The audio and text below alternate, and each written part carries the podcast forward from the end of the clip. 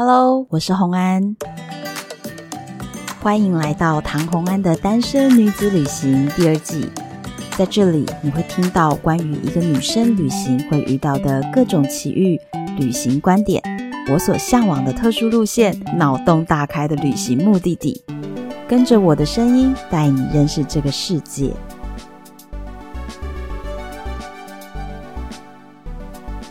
欢迎回到旅游的单元。今天要跟大家分享的是今年农历年我的旅行，真的是热腾腾，我才刚回来，然后就非常迫不及待的要跟大家分享。我今天要跟我一起聊这个主题的呢，是一个非常羡慕我这次行程的人。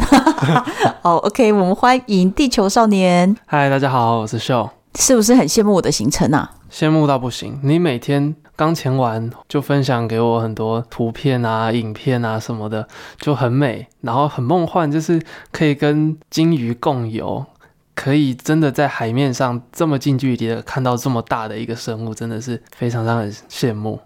哦，你已经帮我们把今天的主题说出来了。今天的主题就是呢，我在农历年的时候到冲绳与座头鲸共游。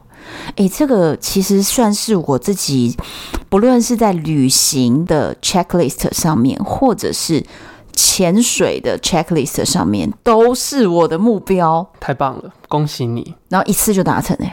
哦，一次达成两个 list，打两个勾，赚翻了，是真的不错。我原本啊，其实大概在我刚开始学潜水的时候，我就知道东加群岛可以跟座头鲸。共有。对，可是东加群岛非常的贵，没错，因为东加群岛在南太平洋，要从纽西兰、澳洲那个地方再飞过去，光是机票就五万起跳，再加上你到那个岛上啊，嗯、然后要出船啊，很多的那个费用。我大概在五年前知道这个东西的时候，它的价格可能要到二十几万，嗯、真的假的？对，去一趟二十几万，而且它的行程一定是八天七夜。嗯，所以就是你也不能说哦，我天数少一点，便宜一点也没办法，反正你飞机就这么贵了。它就是一个固定的行程嘛。对，然后我我的潜水教练有去过，然后我呃有认识几个很厉害的水下的摄影师，他们都去过，我就哦好羡慕哦。嗯、可是你也知道，毕竟一个二十几万的行程，就是而且重重点是，你知道一般人去二十几万行程是去欧洲，对，那可能可以去看非常非常多的点，可是潜水行程不一样，就是。我们就真的只看一个东西，而且是碰运气啊！有时候说没有就没有，对，会有共估的可能呢。看海吃饭，所以我那时候就觉得啊，好想去哦，可是又觉得好贵哦，这样子。结果没想到啊，就在去年的下半年，我的潜水教练 Coco 就告诉我说：“哎，你要不要跟我去冲绳看座头鲸？”我说：“什么？这个东西居然在冲绳有？冲绳就很近啦。”对啊，冲绳坐飞机只要一个半小时。光机票跟光时间，哎、欸，就省很多。省了多少？对，而且总金额的话，直接就告诉大家，就是只要去东加三分之一的价格。什么？很便宜啊！虽然说虽说很便宜，但是我也是花了，可能就是我这次可能花了快要十万。虽然说很便宜，但是我还是钱不起。怎么那么悲伤啊？你你的脸看起来很悲伤。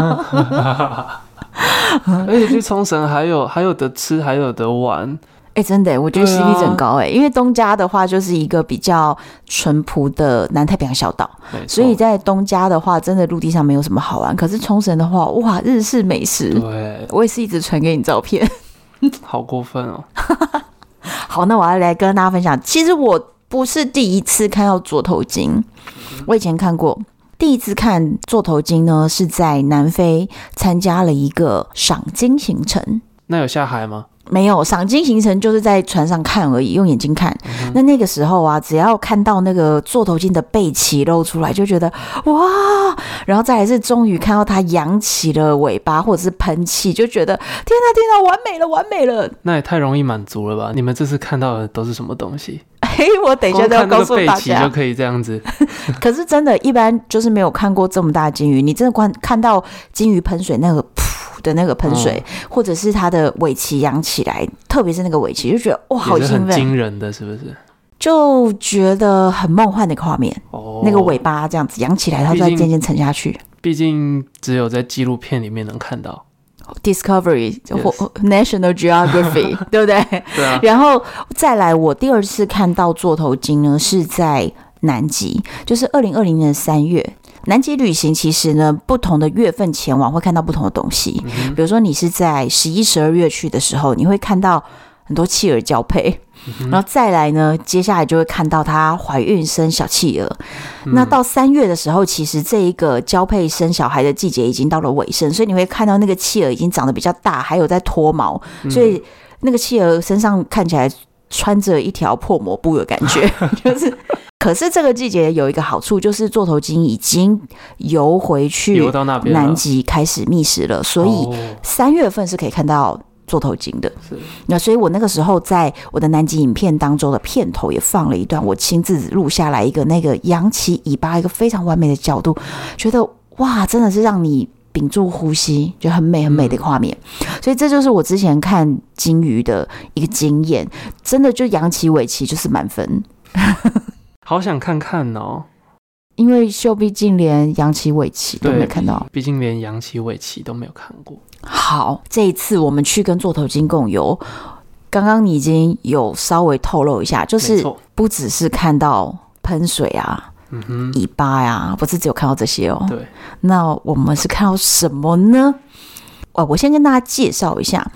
座头鲸啊，这样子很巨大、很巨大的生物呢，它的成年的鲸鱼大概会是十七到二十五米这么长，所以是真的是非常大。那它的小 baby 可能也有个六七米，无法想象哎，嗯、呃，很大，真的很大，一个卡车。哎，对，这个就一台，海里的卡车，一台公车之类的，真的真的就是很大。然后，但是在水里看的时候，它不会靠我们到真的非常非常的近。嗯，我们也不应该靠它那么近啊，因为你知道被它的鳍一拍，你知道就就没了。医院躺两年 我昨天才听说，哎，我昨天听我一个。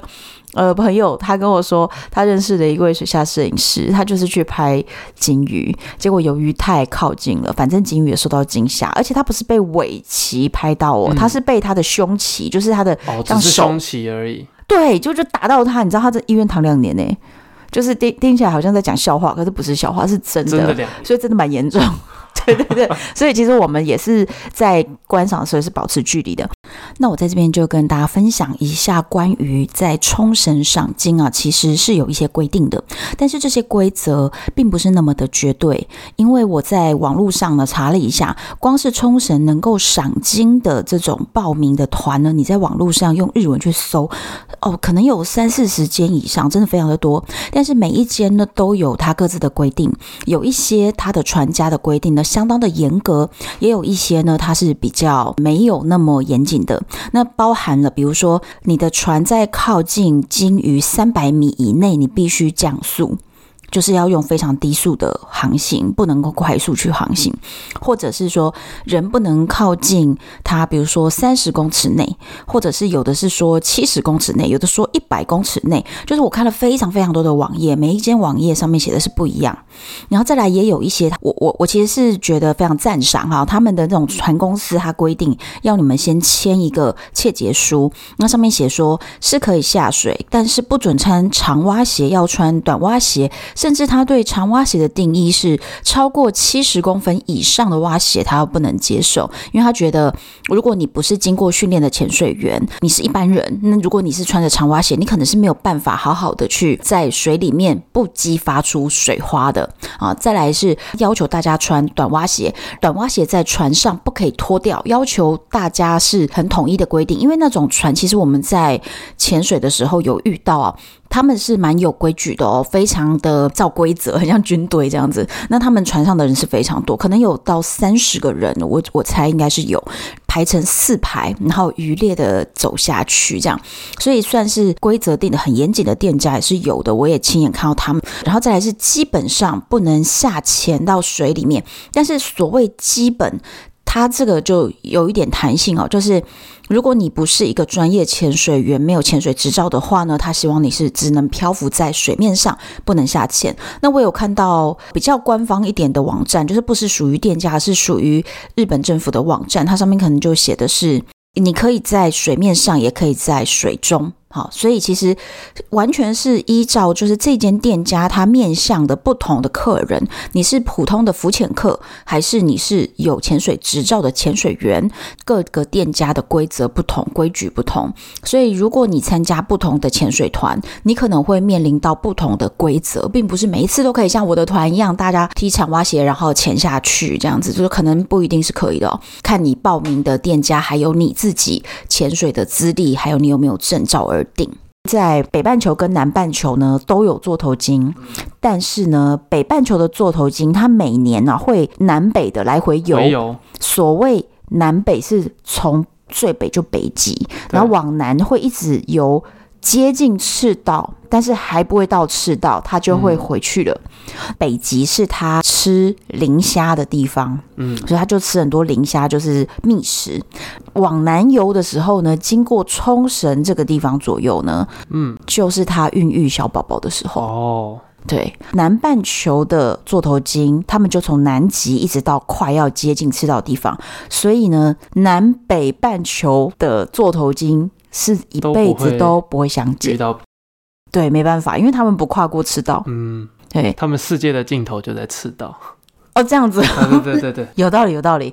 那南半球的话，就是在东加群岛是一个非常知名他们孕育小宝宝的地方，哦，所以这次我就是到冲绳去看座头鲸。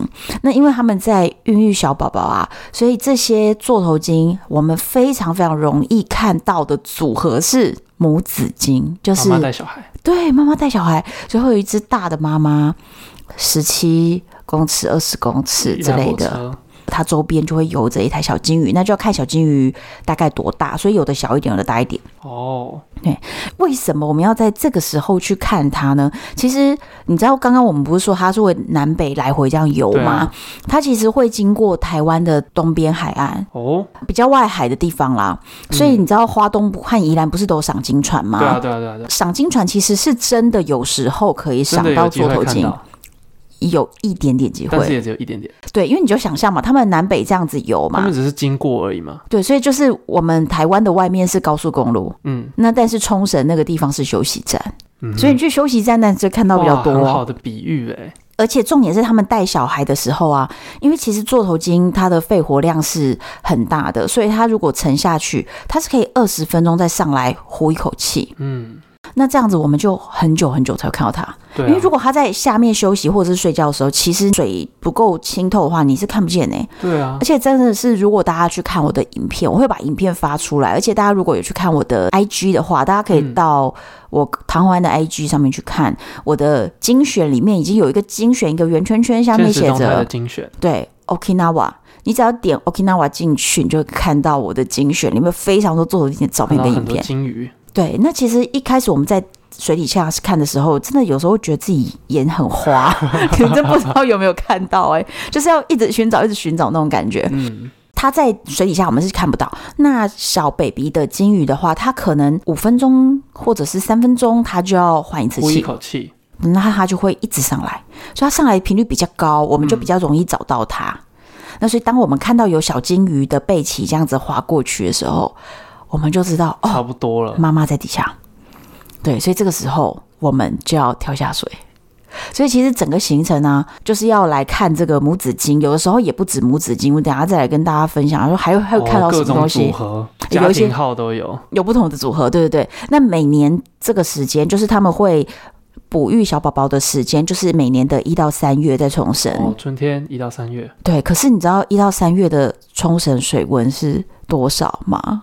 哦天哪！你知道我为了这次行程还特别买了定制的一组新的防寒衣，因为我们要穿到五米，五毫米。对，一般大概只要两米的就好了。所以其实我潜水这么久以来，我没有买过这么厚的防寒衣，我就是只有两米的，不然就穿比基尼这样子。嗯、这一次特别是为了这个去五米，因为它的水温是二十到，不会是下过史上最冷的水温吧？那当然了，二十到二十二度哎、欸。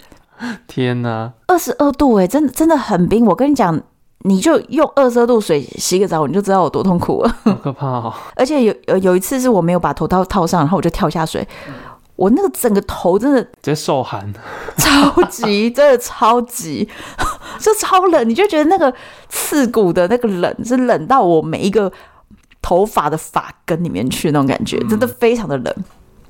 所以我们这次还特别定制了防寒衣，然后我其实，在前一天要出发前打包的时候，看到教练写给我的那个 note，告诉我说要怎么样打包，我真的是看了以后头就痛起来了。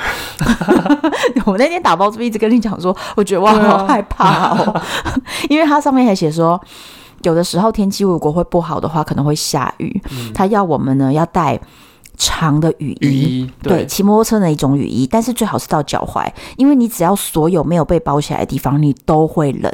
其实下水并不至于非常冷，因为水温本身就是还好，就是不会低到很离谱的程度啊。对对，但是当你上来的时候，那个风一吹。就很可怕了，所以要带雨衣，然后再还说每人要带至少两个保温瓶。嗯哼，那为什么要带保温瓶呢？一个是为了要装热水，让你自己冷的时候可以喝；嗯、另外一罐呢也是装热水，但是是为了如果我们真的冷到发抖，觉得你觉得开始失温的时候，嗯、就把这个热水呢淋到自己身上。天哪！还带一罐救命热水，真的真的，我们就是会把那个防寒衣拉开，然后往胸口倒。嗯，当然那个水不是一百度的，我们当然是 早上有调过那个水温，就是大概比如说一个洗澡温度是不是？对对对，洗澡再烫一点点的那个水，然后就淋到里面去。哦、因为其实五米的防寒衣，你如果淋在外面，它会渗不进去。嗯，对，所以我们要到里面，它就不会那么轻易流出来，然后也顺便把温度留在里面。没错，没错，所以我们就还要准备这个。我光想到这几件事，我就觉得好可怕，好可怕。而且你想哦，如果天气不好的话，风浪可能也是会大嘛。嗯，我所以光想到这件事情，我就真的就开始晕了，各种害怕，因为我非常我非常容易晕船，非常容易晕车，各种晕。我也是。对，所以你知道，我光用想的，我心里就有一种就是恐惧，真的真的很恐惧。然后我去了都觉得好好。担忧哦，真的好担忧哦，我真的很害怕。那你这次带了多少晕船药呢？三四十颗。你才去几天，你带三四十颗？我其实可以下水。你是在陆地上都我下水五天，我下水五天。嗯，我跟你讲，那不然你猜猜看，我一天要吃到几颗才不晕？我想一下，我第一天五颗。没有啊，那么可怕！真的这样子，我的肾脏，我需不要洗肾啊？我的天！然后你看，早上起床吃一颗，然后然后吃早餐的时候，饭后吃一颗，然后心情好吃一颗，然后下水之前吃两颗。在说什么？当然不是这样子哦。一大早起床，我就是吃两颗，一颗吧。哎、第一天我吃了一颗，然后后来在那个浪有一点晃的时候，我就突然觉得。不不行不行不行不行，就是大概那个浪来得及吗？不到一米的浪，我觉得我好像就已经有点有点承受不了，然后我就搞在吃一颗，所以第二天我就吃了两颗。可是第二天呢、啊，那个浪啊，两米啊，哦，我好想要自我了断啊，真的非常痛苦，所以我那时候已经很不舒服了。然后我又坐在船头。哦，oh. 那我就给大家一个小知识，就是你在坐船的时候啊，它后后端是马达嘛，那马达要吃水，嗯、所以马达一定大部分的时候是在水面上。对，但是呢，他们要破浪，嗯、才不会被浪打翻，所以他们要跟浪是垂直的，就是要去冲那个浪。冲那个浪，对。那浪高的时候，船头就翘起来，然后浪一过，船头又啪。打回水面去，所以真的那个浪很大的时候，是会发出那种砰砰的那种船底敲到海面的声音，嗯、非常大声。然后再来是船头就会非常上下上下的，就在那边拍来拍去的。对，那船尾的话的震动会比较小，因为它必须得贴着水嘛。对，那差距很大。哦，我跟你讲，差距真的非常大。那我第二天的时候就是。嗯，很兴奋的在跟教练聊天啊什么的，所以我就坐在前面，然后等到我感觉到不舒服的时候，已经来不及了。对，所以我就趴到那个走道上，我就说我我要到后面去。可是那个时候浪已经大到我站起来，它一个震荡，你我是站不住了，是不是？我，我跟你讲，我是站着的哦，然后一个震荡，我的屁股会坐到椅子，诶，就是是一个你站起来跟坐下这么大的震荡。哦，我懂，它的幅度就是就跟一个小腿差不多长嘛。对，所以才会站起来跟坐着差不多的幅度。对，所以就真的是蛮可怕。然后后来我就整个晕了，然后就吐在地上，然后就 就吐 吐的很惨。然后到了第三天，我就决定我要吃三颗药。哎呦，这是一个从两颗到三颗的故事。对，吃了三颗药，后来我每天就都没有晕。嗯，可是这真不是个办法，这不是不能这样子啊。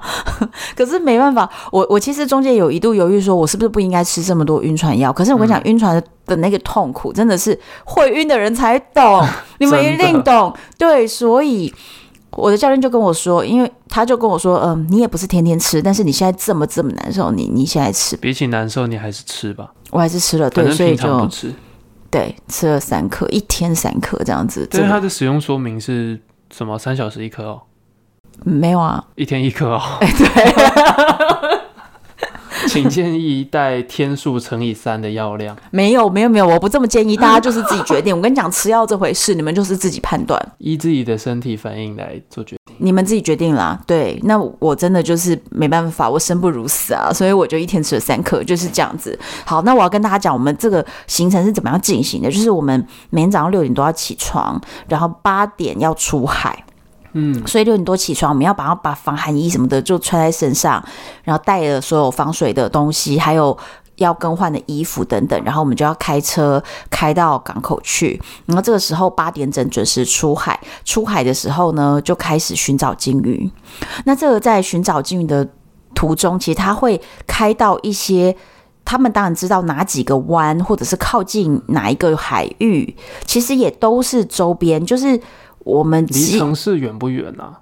离岸边远不远？呃，就是你就想，我们从港口往外开哈，大概会开四十分钟。哦、嗯，对，但是就是也还好吧，也还好，对，也还好，嗯，几几十公里啦。而且你们是那种小船啊，渔船吧？呃，潜潜水用的船，船，对，然后我们就会开出去。那开出去的时候呢，到了这种比较多鲸鱼会栖息的地方，那就会停下来，然后就会慢慢慢慢的开。这个时候，所有人就要开始搜寻海面，用视线搜寻海面，然后就要搜寻海面到这个如果有噗的那种喷气，鲸鱼喷水，或者是你看到背鳍。可是其实背鳍是非常非常难判断，因为。呃，座头鲸的背鳍，大家去看我的照片和影片哦，它的背鳍很小，它的形状就是它的存在感没有那么强，非常小。海浪也是会有那种尖尖的形状，对，它真的没有比海浪高出多少的，对啊，对，所以你要看到那个东西不太容易，嗯，那所以扬起尾巴也是一个比较明显的特征，哦，对。可是扬起尾巴并不是我们很想要看到的，因为扬起尾巴代表着它要下潜。嗯，所以它就会下很深，几十米，就等于是你看到它的尾巴，你就看不见它了。嗯，对，差不多是这样。看到尾巴大部分的时候，不是说不是说百分百，但是大部分的时候，你看到尾巴，它就会潜比较深。哦，对，所以我也很难找啦，大家就要想办法去去找这个东西，这样子。到了那个定点之后，大家的行程就变成了寻找座头鲸，对，用眼睛去搜寻。那这个时候，我们还要准备我们身上的东西，就是我们会有面镜嘛、呼吸管嘛、蛙鞋嘛。我们有一个前导日本的女生，她就会一直搜寻。那这个时候，我们有时候就在那边聊天啊之类的。这个时候，她就会突然说：“Get ready, get ready。”他就这样讲，他就有一个警报。对，他就叫大家，他就说：“大家准备，准备，准备。”对，stand by，stand by，他就这样讲，他就叫我们 stand by。这个时候，所有人就会马上动起来，赶快把面镜要除雾，该穿的穿穿上。对，面镜除雾，然后赶快穿上蛙鞋。而且你知道，穿上蛙鞋以后，因为我们都是长蛙鞋，就是一百公分左右，所以那个蛙鞋穿上去，你基本你就只能坐在位置上。对，然后一确定哪边要跳，你就你就滑出去，滑出去，你就赶快跳出去，这样子就只能这样。所以。不太容易移动了，可是更好笑的一件事情是，你知道有时候座头鲸会在左边，有时候在右边，嗯、所以真的很烦。你要怎么滑到右边去啊？没有没有没有办法呀，所以我们是穿着蛙鞋然后再踢，就往那方向踢。不行，会来不及，有时候 来不及。所以你知道，我就是我们是穿上蛙鞋以后，嗯、如果他说是左边左边，我们就说左边嘛，马上把蛙鞋脱了以后，抓着蛙鞋赶快。跨两大两三步跨到另外一边，哦、然后再把蛙鞋瞬间穿上。哇！所以我们要不停的穿脱挖鞋。可是你知道挖鞋其实是很紧的，就是你用手指头去把那个鞋跟勾起来啊，嗯、是要用力这样。的呀。没错没错，就我跟你讲，所以就五天下来，有一些人手指头都 OK 了，了 是没有不见，但是真的 OK。送给冲绳了，手指头就整个就很痛这样，因为我们知道穿脱蛙鞋，而且还要很快，在一个很急的情况下在那边抠。我们穿脱蛙鞋至少几百次，肯定有百次以上，这是绝对的。可是还好我有戴手套，所以我的手不痛，对，我手不痛。但是然后再是面镜、除雾什么那些，而且当你戴上那个面镜以后，不是鼻子也会被遮住吗？啊、所以其实你戴着面镜的时候。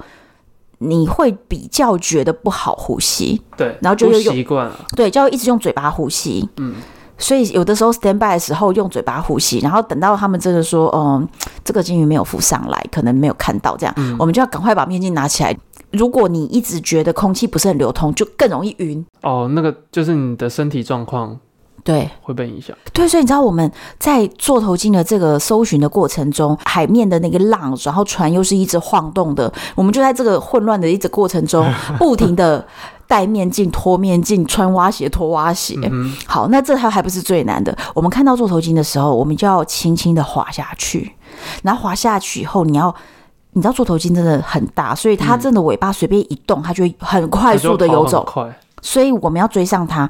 可是如果你发出了入水，就是那种水花声、落水声，对，或者是你的蛙鞋拍到水面的声音，嗯、就是会吓到它。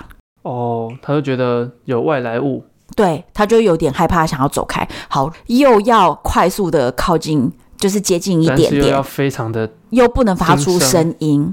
你知道我们多难呐、啊？多难？对，所以我们就要侧面侧踢。反正就是一个奇怪的侧踢姿势。重点是，当你越来越靠近座头鲸的时候，我们就要把自己变成一个海上的垃圾，哦，就像一个漂浮物。你就最好是除了用呼吸管呼吸以外，不要再发出别的声音了。嗯，然后也不要踢蛙鞋等等的，就是都不要发出任何声音。然后不要动。对，所以母鲸可能在那下面，它就会在下面。不动哦，飘着在那边不动，它、嗯、在休息。那可能小金鱼会在它的身体底下在喝奶，嗯、或者是小金鱼会上来换气。那小金鱼如果上来换气的话，我们不能追小金鱼，嗯，你就一直在原地不动。然后这个母鲸就会在底下等到母鲸可能五六次小金鱼换气之后，母鲸才会想上来。哦，对，母鲸才会上来一次，所以我们就是在周边像垃圾一样的不动，然后大家就散开，这样不管它从哪一个方位上来呢，都会有人跟它很靠近，所以每个人都撒网的概念，对对，每个人都有 GoPro，每个人都有摄像相机，这样子，反正就是总有人拍得到，嗯，这样子。团队。对，团队的力量。那其实还是有一个最好的位置，嗯、就是你要想办法在不发出水花声的状态下，把自己默默默默的移动到它要移动的方向，母鲸的头的前方，可能十米到二十米的水面上，嗯、就是它的前方的上方，嗯。但是虽然说是母鲸的上浮行进路线呢，但是还是要往旁边偏一点，以免母鲸的上浮的路线你会挡到它，那这样子就可能会干扰到它呼吸的频率。所以其实我们虽然要能够看到鲸鱼，但是还是想要能够在靠近它的过程中不干扰它。嗯，我经历过两种极端的天气，嗯，一个是超级超级棒的。大太阳天，然后当天呢，就是金鱼真的很快乐的，妈妈带小孩出来玩，真的，所以我有看到一个画面是那个小金鱼啊，就一直在水面像疯掉了一样，一直用尾鳍拍水面，它不是要下潜哦，它就一直啪啪啪一直，我们就想说天哪，它至少它在玩水，它的尾鳍至少拍着水面海面拍了至少五十次以上，它就 K 笑了。很可爱，我的线洞里面有，你们去看那个线洞精选，哦、你就看到，线洞对，它真的是就是啪啪啪啪啪啪，就是像 K 笑一样，然后那个妈妈就一直在下面陪着他，所以他们就是一直玩一直玩，而且他因为他一直拍水，所以你马上会知道他在哪里，很很快就吸引到你们的注意力。对，所以我们很多船在附近，那很多船在附近，所以我们大家也是非常小心的在附近这样看，可是他。可能换一个气游远一点以后，他又开始玩了，所以船再往前开个几百公尺，嗯、哦，又可以放下去，所以你知道那一整天的行程就是那个日本的前导就会开始说 stand by stand by，然后我们大家就疯狂戴面镜、穿袜鞋，然后 OK go，然后大家就赶快滑下去，然后快速的冲刺，然后想办法到鲸鱼的周边，然后看看看，然后就鲸鱼走了以后，他就说 get on the boat，然后我们就所有人都赶快爬上来，爬上船这件事情是潜水过程中真的非常累的一个环节，非常非常的累，因为你就想那个浪花一直打嘛。船会床一直晃，床一直晃，然后只有一个楼梯，所以我们所有人到船边的时候，你就要单手呢抓着楼梯的杆子，或者是有一条绳子，你就抓好，嗯、就是帮助你稍微有点支撑。身子。然后呢，另一手单手拖蛙鞋，拖完蛙鞋以后递到船上去，那船员就把你接过去。嗯，所以你就要拖一只蛙鞋，再拖一只蛙鞋。然后，如果你手上有相机，你要把相机举上去；如果你有手上有 GoPro，把 GoPro 举上去，哦就是、把身家都递上去。对，然后接下来你就穿着那个潜水袜嘛，嗯，那就要看清楚楼梯在哪里，然后你就赶快爬上楼梯。爬楼梯，好，可是爬楼梯真的。如果你在水下玩过，你就知道，在水里的时候身体是有浮力的，所以当你要脱离水面踏上楼梯的那一步，好重哦，身体超重的，对啊，真的非常的重，然后船还一直晃，所以你要盯住哦，因为如果你晃一晃摔倒，什么滑倒都很容易受伤嘛，嗯，所以就是你都要很小心的，每一个动作你都要肌肉用力。你才能够把自己稳住，对，所以其实这个动作真的非常的累。可问题是爬上去以后，大家才喘喘喘，因为刚刚还要快速的在海底踢嘛，这样才会追得上鲸鱼。好，然后接着才喘了两分钟，那个前导又开始说 stand by，然后我们就哈什么？他就说练习。对，你知道那个一天加大概这样上下三十次，哎、啊，我觉得真的快断气了。我希望有，我希望有重量训练，真的非常的累，非常的累。可是你看到的那些鲸鱼，就是母鲸跟小鲸的那些互动，就会觉得不可思议，很梦幻。其实我们靠近它的时候，平均大概可能是五到十米内。嗯，对，就是但不要太靠近，但是是五到十米内，所以真的是非常非常的近，是足够看得很清楚的一个距离啊。可以，真的，我们还有看到另外一种金鱼的组合，嗯哼，就是呢，三只金鱼游在一起。那角色是什么呢？一个金鱼妈妈带着一个金鱼宝宝，但是旁边会有一只公的金鱼，嗯哼，但是他不是爸爸，老王，对，他老王，他是金鱼妈妈的男邻居出行男朋友，谁知道他爸爸是谁？但总之，总之是男朋友。嗯、对，然后它这个我们通常会说它叫做介护鲸，哦、就它是负责介护这对母女的。嗯、那有的母子金没有介护鲸，有的有。哦、对，所以有的时候我们可以看到三只一起有，所以看到三只的时候，真的会觉得哇，就是中奖了的感觉，很壮观，很壮观。而且他们三只有一天我们刚好看到一个画面，是那三只游的距离和幅度都一样，嗯、所以是一个对称。对，很对称，所以你知道那个我们我们就有一个前伴叫 Niki，他就一直说哦，那三只好可爱哦，他们是哆瑞咪，然后就觉得是三个音符在那边，这样很可爱。对，所以就也有三只一起出现的画面，嗯、很偶尔会看到一只公鲸哦，但是很很少。他是在旅行，呃，一个人，他应该就是。我不知道，他应该是介护鲸吧，或者是母子在比较旁边。哦，他正在前往约会的路上，在找机会。对对，有可能，有可能遇到母子鲸的话，真的是可以轻轻松松的看。嗯，因为为了小朋友在玩嘛，那个母鲸就在下面，它基本上是不太动的。哦，所以我们就可以在旁边，你只要伪装成海上的垃圾，安安静静的漂浮着，你就可以看它看很久。对，所以母子金的话是很轻松可以看到，看的时候很过的，所以难度不高嘛。对，你知道有多么的简单吗？就是我告诉你，任何不会自由潜水的人，你只要敢浮潜。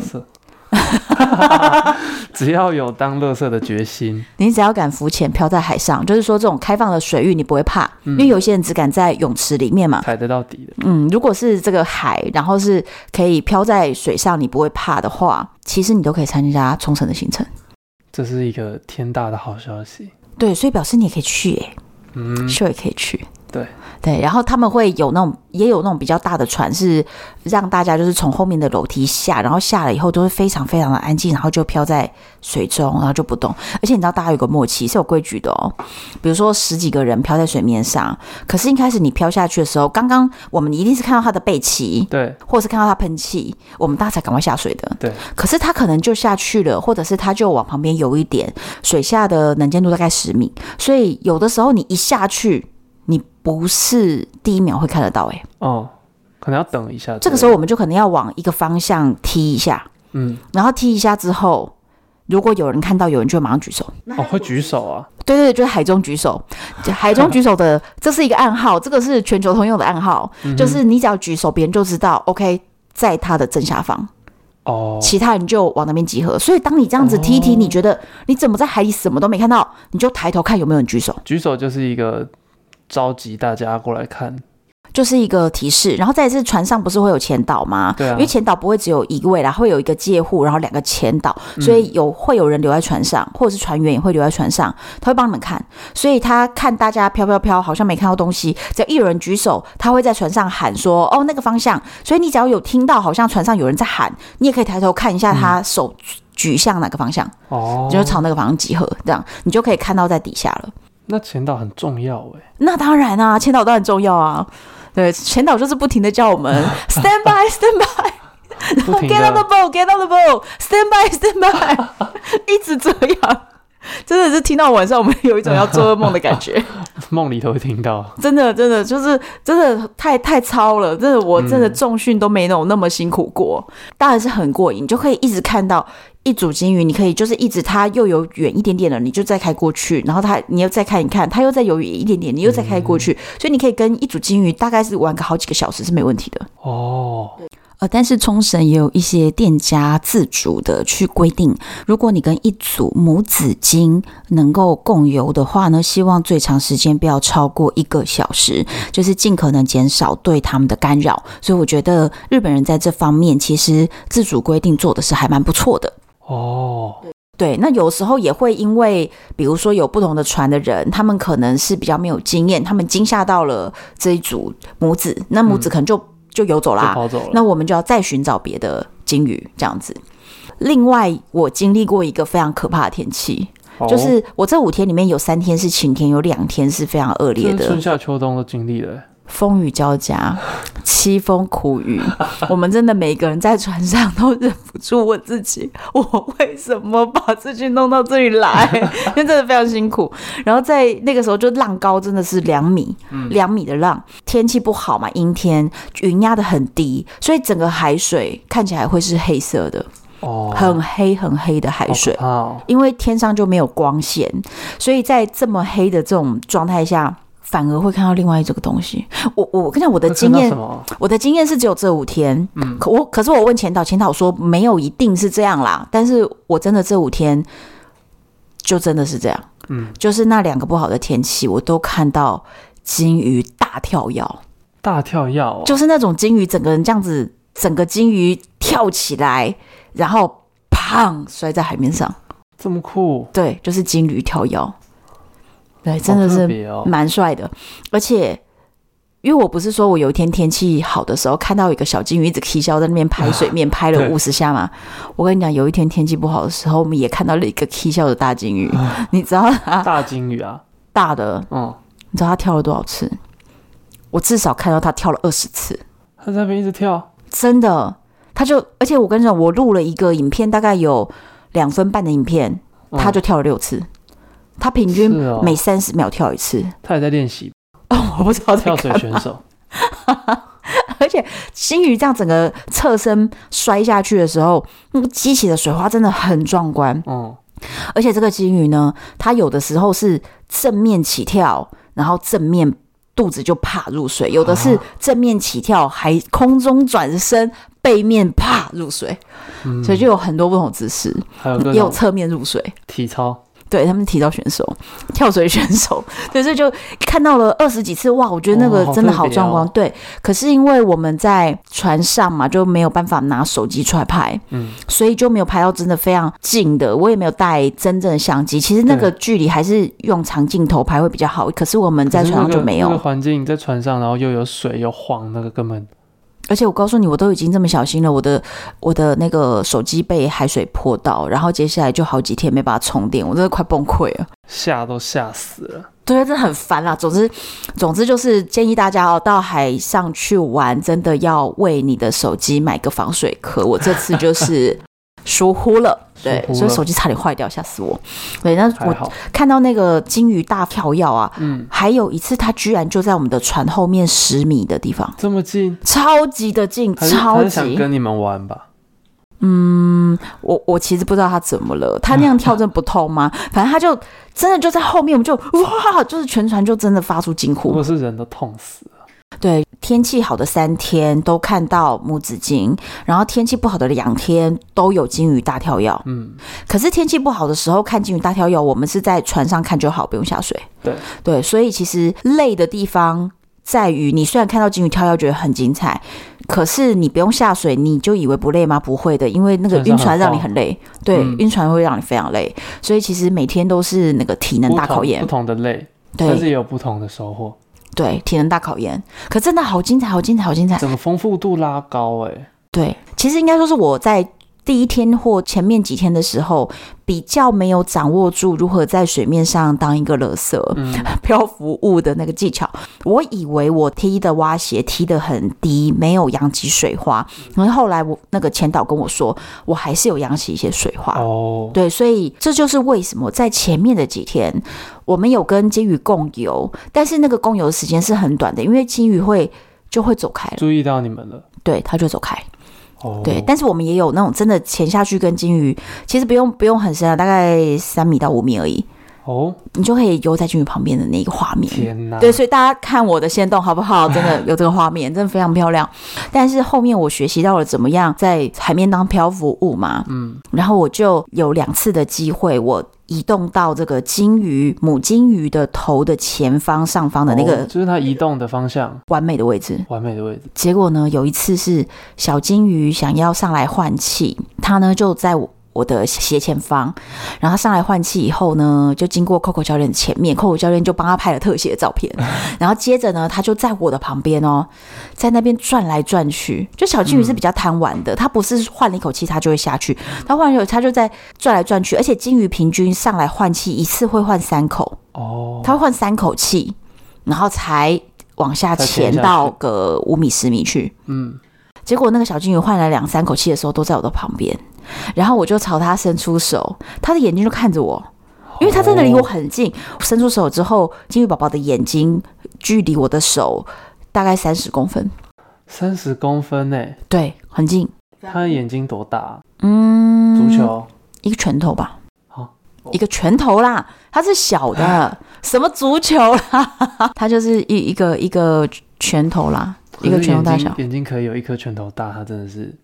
比拳头再小一点啦，女生的拳头或者是嗯再小一点，很大只哎、欸，看着我，而且你其实很明确知道他看着我，因为我跟他这么靠近，嗯、就很可爱。那个小金鱼在我旁边，哇！然后还有还有一次是我在那个位置上，然后小金鱼它要上来换气，竟然直直的朝我冲过来，它真的直直的朝我冲过来，它眼睛长在侧边。你都没看见我，是不是？哎、欸，刚好两个眼睛都刚好没有看见我，死角。我刚好在视线死角，他就直直朝我冲过来，真的超可爱。一开始我对着他拍的时候，我想说好棒哦，就是我可以拍到一个他正面朝我游过来的画面。结果后来发现。太近了，不对，他真的离我太近了，太近了，我就觉得不行不行，我要我要想办法，就是侧个身，闪过他，对，我闪过他，所以他就从我的右手边这样子游过去。我告诉你，他超级的近，嗯，他的身体跟我的身体大概也只有靠近三十公分，所以是我把手赶快收起来，不然我真的是可以摸到他的。哇！但是我们不可以摸他们，我们不可以摸他，对，我们要保护他。不是重点是你说不定摸他，你手会受伤哎、欸。你知道金鱼身上 不是金鱼身上有很多藤壶，嗯，你知道藤壶什么吗？一种知道甲壳类，很像贝壳还是什么的啦，很像生蚝的那种很利的那种贝壳，然后一颗一颗一颗的会刮人，长他们身上。我跟你讲，那个东西如果刮过你的手，真的是绝对是喷血，好可怕，好危险哦。对，所以不要随便碰它们，看看就好。而且藤壶会在它们的尾巴上，在它们的鳍上面。嗯、其实看我的影片，那种很近很近的镜头，你都看得到，可以看到非常多的藤壶。对对，所以我们一定要闪过它，然 后 为了我的安全。那个母鲸就在我的另一侧，所以小金鱼从我的右手这样子过去的时候，母鲸就从我的左脚旁边过去，嗯、所以我的 GoPro 就有拍到这个画面。近距离接触，哎。我没有接触，近距离不接触，近距离不接触，对，近距离不接触，就非常的厉害，真的，我觉得有一种中乐透的感觉，很近很近，也是被金鱼眷顾的人，真的，我觉得非常的 lucky，因为就哇，真的是很开心，真的是很开心，好开心，即便是前导哦，你看他就是在那里工作，每年都要看三个月的金鱼，小金鱼朝着他游过去的时候，他还是兴奋到不行，这样，嗯，但他还是会很开心的。最后一潜，我说的是整个行程的最后一潜，嗯、第五天的最后一潜。第五天的最后一潜，那一潜很妙，就是其实我们前面已经看完那个小金鱼都靠近我，那个是倒数第二潜，大家上去，然后那一天也是跳了非常多跳，就是非常非常累了，已经很累，想回家了。结果突然就有一个女生说：“再一次，再一次这样。”她还意犹未尽。对啊，真的是很美好的经验嘛，就觉得好像今天就是如果我们在现在船往回开，那就表示就再也没有了。表示这个行程真的结束。了，结果没想到，哎，他心想事成哎，他一讲完以后，我们旁边的借户是一个美国大兵，就突然指着右边说四点钟方向，嗯哼，而且离我们的船好近哦。OK OK，Go Go Go，我就让大家下，结果只有借户跳下去，然后我们所有人都还来不及，大家东西都拖好了。而且我们真的已经有三四个成员都已经把什么面镜、呼吸管呐、啊、除雾剂啦、水壶啦，是是对，都收到包包里。他们看起来就是那种准备回家了。对，你知道，就是那种下课钟之前五点下课前，然后四点五十分就在收书包那种同学。对，他们就是那样。结果没想到，居然这个时候来了一一只鲸鱼。哇！前导有点愣住，说：“你你们真的不下？你们真的不下？”那我就觉得，我花这么多钱呢、欸。我真的只有金鱼不让我看，哪有他来了我还不看的道理？真的，对，所以我就决定我下我下，然后我就马上面镜一戴，然后我连呼吸管都忘了含在嘴巴上，把那个蛙鞋一勾，我就往下跳。看到那个金鱼就在下方，也是一对母子鲸。结果呢，这个母鲸在下面休息。那当然，这个都已经到了第五天，我们所有人都已经非常擅长当漂浮物了。擅长，对，非常擅长当漂浮物。四天就是为了这一刻，完全都没有发出声音，我们大家都非常安静，然后非常的散开。我们现在就是完全是一个最完美的一个队形。然后这时候。小金鱼就上来呼吸，而且它每次上来呼吸都会朝不同的方向，所以有不同的人都有拍到小金鱼很靠近的画面。联系你们所有人呢？真的，小金鱼上来下去，然后我们就在水面上静静的飘，因为母鲸在下面，其实它没有滑动，所以其实这个时候我们是不用踢蛙鞋的，我们就是静静的飘，然后偷偷的划一下水啊，就是让自己移动到那个最好的位置，这样子。小金鱼又第二次上来了，又下去。然后又第三次上来，又下去，他就这样上来第四次，到了第五次的时候，我就看到一个非常非常美的画面。小金鱼从母鲸的胸鳍下面，就从它的腋下这样钻出来。它可能原本在下面吸奶，然后它就突然钻出来以后呢，它居然没有往上直接浮起来哦，它就去蹭这个母鲸妈妈的头哦，它就在跟它撒娇哎，我们就觉得天哪，这是迪士尼吗？完全是迪士尼那种动物卡通的 哇，完美的这种 ending，实在是太煽情了吧？好温馨，应该要下音乐，就是在这个时候，我们就觉得天哪，然后有人就说看到那幕之后感动都要哭了。小金鱼就跟他撒娇一下，在那边磨蹭，然后两只金鱼才一起上来，然后那个母鲸才把它的鳍打开，然后两个人一起往上浮，这样要一起换气，画面真的很美，真的非常非常感动。我觉得完全是我们所有这五天里的每一潜，你看我一天跳了可能三十次，三四十次，全部加起来的每一潜里面最完美的一潜。天哪！可是你知道这一钱呢、啊？大家内心都还是有其他的内心戏。其实那个时候我的体力已经觉得很虚脱了。嗯，我虽然一边看着这个小金鱼在妈妈身边撒娇，我觉得这画面真的太美了，可是我那时候真的很虚脱到我有一种想吐的感觉。哦，我就觉得我好想吐哦，可是你又觉得这个画面这么美，你怎么可以在这个时候吐？对，怎么能在这时候吐？怎么能在这个时候就游走？怎么能够错过这个最后的这个 ending？肯定要看到完，对嘛？就是一个电影的最后，最后，最后了，你还去上厕所？对，所以我就是忍着很想吐的心情在那边看，可是我内心真的很纠葛，因为我的胃很难受。嗯你的胃叫你回去，对，所以当他们游走的时候，我真的盯住，然后快速的，就是爬上船之后，我马上把那个潜水外套跟雨衣全部穿上，马上吃那个维他命，喝能量果冻，哦、就是赶快补充一点点能量。哦、我快要吐了，所以我就一直盯着远方的海面，动都不敢动，也不跟别人聊天，然后跑去船尾。船尾，我坐在船尾，我从头到尾都坐在船尾，就坐在那个地方，很努力的盯着远方，希望我可以平安的抵达港口，安全下装。的人还以为你还在为刚刚的那一幕感动。我我不知道他们怎么怎么认为，反正没有没有人理我吧，应该没有人理我。可是我跟你讲，这是这是我的在在这个时时刻的内心戏。可是你知道，我们船上我刚刚说有四个人，对，四个人已经准备要下课的那四个，他们东西都打包好。他们呢更加的纠结，因为我们所有人在下面看金鱼的时候，由于这一潜真的非常非常的久，就是母鲸在下面，然后小金鱼它上来换气了五次，哎，嗯，所以每次可能都会再隔个三五分钟，所以你知道这一潜可能长达了二十分钟，嗯，可是在船上的人怎么办呢？这些船上的人他们就原本说啊，他们都下了啊，我们一下去金鱼就要游走了，我们不要下好了。就没想到小金鱼上来换气以后又下去，他就看着我们漂了那么久，哎，还是要下啊，不然现在下。抱着这样的心情看着小金鱼换气一次、两次、三次，对。然后他们又要下的时候又说，不，现在我们下去，说不定小金鱼又游走啦。我们东西还要再从包里拿出来啊，好算了啦。结果后来就，哎，他们怎么还没上来啊？哎，还是我们现在下呀？哎，现在下应该就太晚了吧？刚刚下还还好一点，现在下太晚了吧？还被困在一个回圈里面。他们在那个回圈里面来回了五次。然后，所以他们就在上面，在那边心里纠葛了五次，五个轮回之后，嗯、我们终于上来。可是二十分钟过去了，一切都太迟了。对，谁叫你要提早收书包？我们而且我们上来的人每一个人都是那种哇，超级感动的表情，因为就是看到母子鲸的这种很有感情的一个画面嘛，嗯、所以。每个人真的都是泪流满面，没有，每个人表情都在发光这样子，然后就说：“哦天哪，那个这真的很棒！”然后那四个人就是脸色发黑哦，一脸 一脸就是铁青，想说，所以现在是怎么样？船上还 船上船下两样情，对，谁叫他们要提早收书包？所以是海教他们的一课，是不是？不要提早下课，对，不要提早收书包，对。所以其实这次的整个行程真的是非常非常精彩。嗯，好棒啊！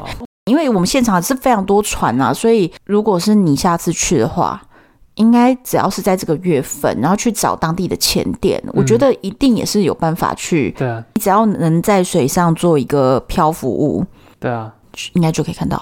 好想去哦！天哪，是不是真的很棒？我跟你讲，大家听完了今天这一集，一定一定，大家一定要去我的 IG 上面看。然后像这个，我有一个赖的群组，对，好，我们这个赖群组里面呢，哇，大家是跟我同步看到的，因为我那个时候是对第一天看到什么，我就直接有分享一些比较精彩的，直接在群里面的，嗯，在群里面的人是第一天分享到这个资讯的。那如果你现在才看到没关系，我的那个线动有精选，所以点 Okinawa 那个圆圈圈，把它点进去就可以看到很多画面，我会还会再陆续把一些发出来，嗯。接下来我们二月底就要前往中国旅行，北京。北京，对，我们要去北京跟东北，应该是可以翻墙吧？我们也会在，不可以明说吧？啊，这不能明说吗？我不知道。我们尽可能的也是把一些有趣的，在我的群组里面分享给大家。我会试着跟大家联络的。我们试试一下，努力一下。如，如果成功了，那是我们运气好。应该可以。我这次有用 DJB 的可翻墙的网卡。哦，oh. 对，那 DJB 可以翻墙网卡呢？这个如果大家要资讯的话，我也一样放资讯栏。好的，对 DJB 的网卡，大家看看我有没有分享我们最新的一些照片什么的，你就知道 我们是不是顺利的。对，顺利翻墙，好不好？希望你们喜欢今天这一集，敬请期待下一集。我是洪安，我是秀，拜拜。拜拜。